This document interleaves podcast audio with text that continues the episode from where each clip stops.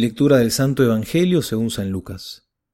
Habiendo Jesús expulsado un demonio, algunos entre la muchedumbre decían, Este expulsa a los demonios por el poder de Belzebul, el príncipe de los demonios.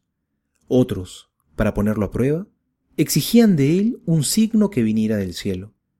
Jesús, que conocía sus pensamientos, les dijo, Un reino donde hay luchas internas va a la ruina, y sus casas caen una sobre otra. Si Satanás lucha contra sí mismo, ¿cómo podrá subsistir su reino? Porque como ustedes dicen, yo expulso a los demonios con el poder de Belzebul.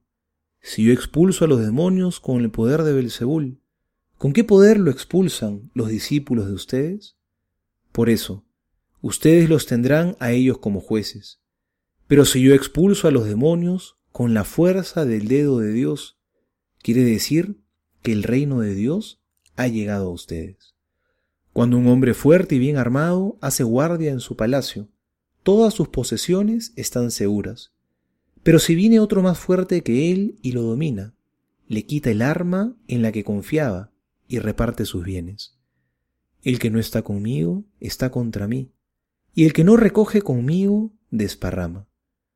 Cuando el espíritu impuro sale de un hombre, vaga por lugares desiertos en busca de reposo y al no encontrarlo piensa, volveré a mi casa de donde salí. Y cuando llega, la encuentra barrida y ordenada. Entonces va a buscar a otros siete espíritus peores que él. Entran y se instalan allí.